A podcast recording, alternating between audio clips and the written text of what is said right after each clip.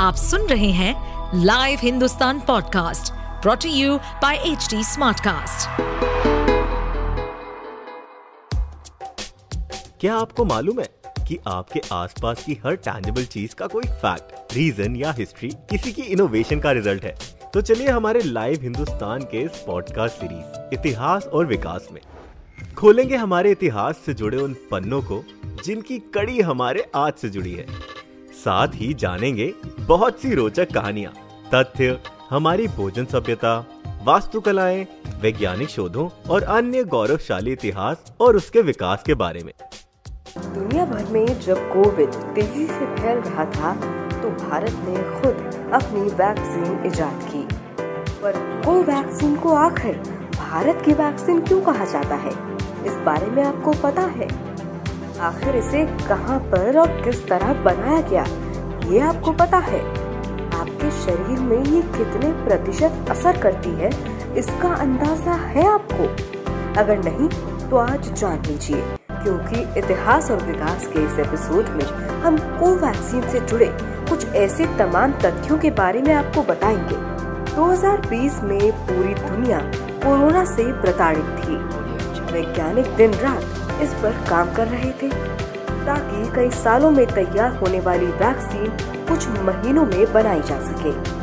हमारे देश में भारत बायोटेक इंटरनेशनल लिमिटेड बी वो वैक्सीन को बनाने में जुटी थी। भारत बायोटेक पुणे स्थित नेशनल इंस्टीट्यूट ऑफ़ वायरोलॉजी के साथ मिलकर वैक्सीन पर काम कर रही एन ने संक्रमित लेकिन बिना लक्षण वाले व्यक्ति से ली गई कोरोना वायरस की एक स्ट्रेन को अलग कर लिया और इसे भारत बायोटेक को मई 2020 को सौंप दिया। फिर कंपनी ने इस स्ट्रेन पर रिसर्च करने के बाद इनएक्टिवेटेड यानी असक्रिय वायरस की तकनीक से वैक्सीन बनानी शुरू कर दी। वैक्सीन बनाने का मतलब ये है कि ऐसे टीकों में मरे हुए वायरस का इस्तेमाल होता है। भारत बायोटेक ने ऐसे टीकों को हैदराबाद स्थित हाई कंटेनमेंट फैसिलिटी में बनाना शुरू करा।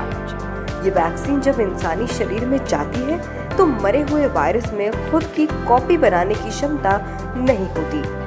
मरा वायरस इंसानी प्रतिरोधक क्षमता के लिए भी खतरा नहीं होता। लेकिन शरीर का इम्यून सिस्टम वायरस की पहचान करके इसकी एंटीबॉडी तैयार करना शुरू कर देता है।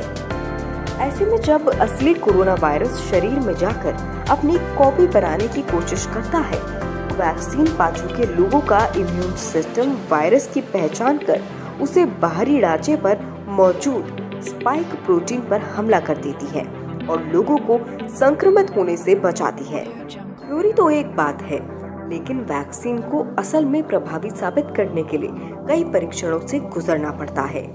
ऐसे में वैक्सीन तैयार करने के बाद इसकी प्री क्लिनिकल टेस्टिंग की गई। इस चरण में वैक्सीन को गिनी पिग और चूहों पर टेस्ट किया गया, ताकि इसको सुरक्षा मानकों पर परखा जा सके। इस चरण में सफल होने के बाद वैक्सीन का इंसानी ट्रायल शुरू करने के लिए सी डी एस सी ओ संस्था से मंजूरी ली गई, जो मिल गई।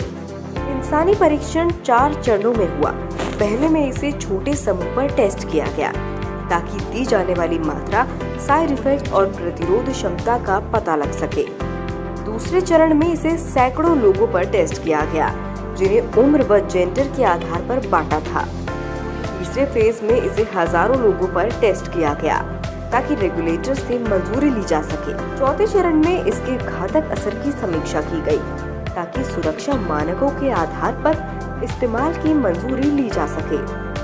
जब सब कुछ ठीक रहा तो कोवैक्सीन को पहले इमरजेंसी इस्तेमाल की मंजूरी मिली और फिर जाकर आम जनता को लगाने के लिए मंजूरी मिल गई।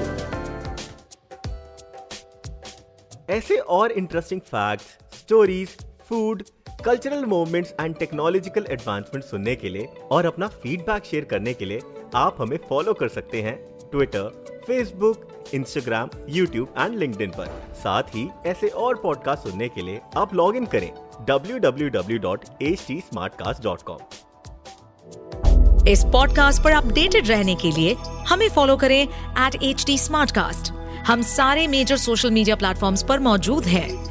और और ऐसे पॉडकास्ट सुनने के लिए log on to www.htsmartcast.com.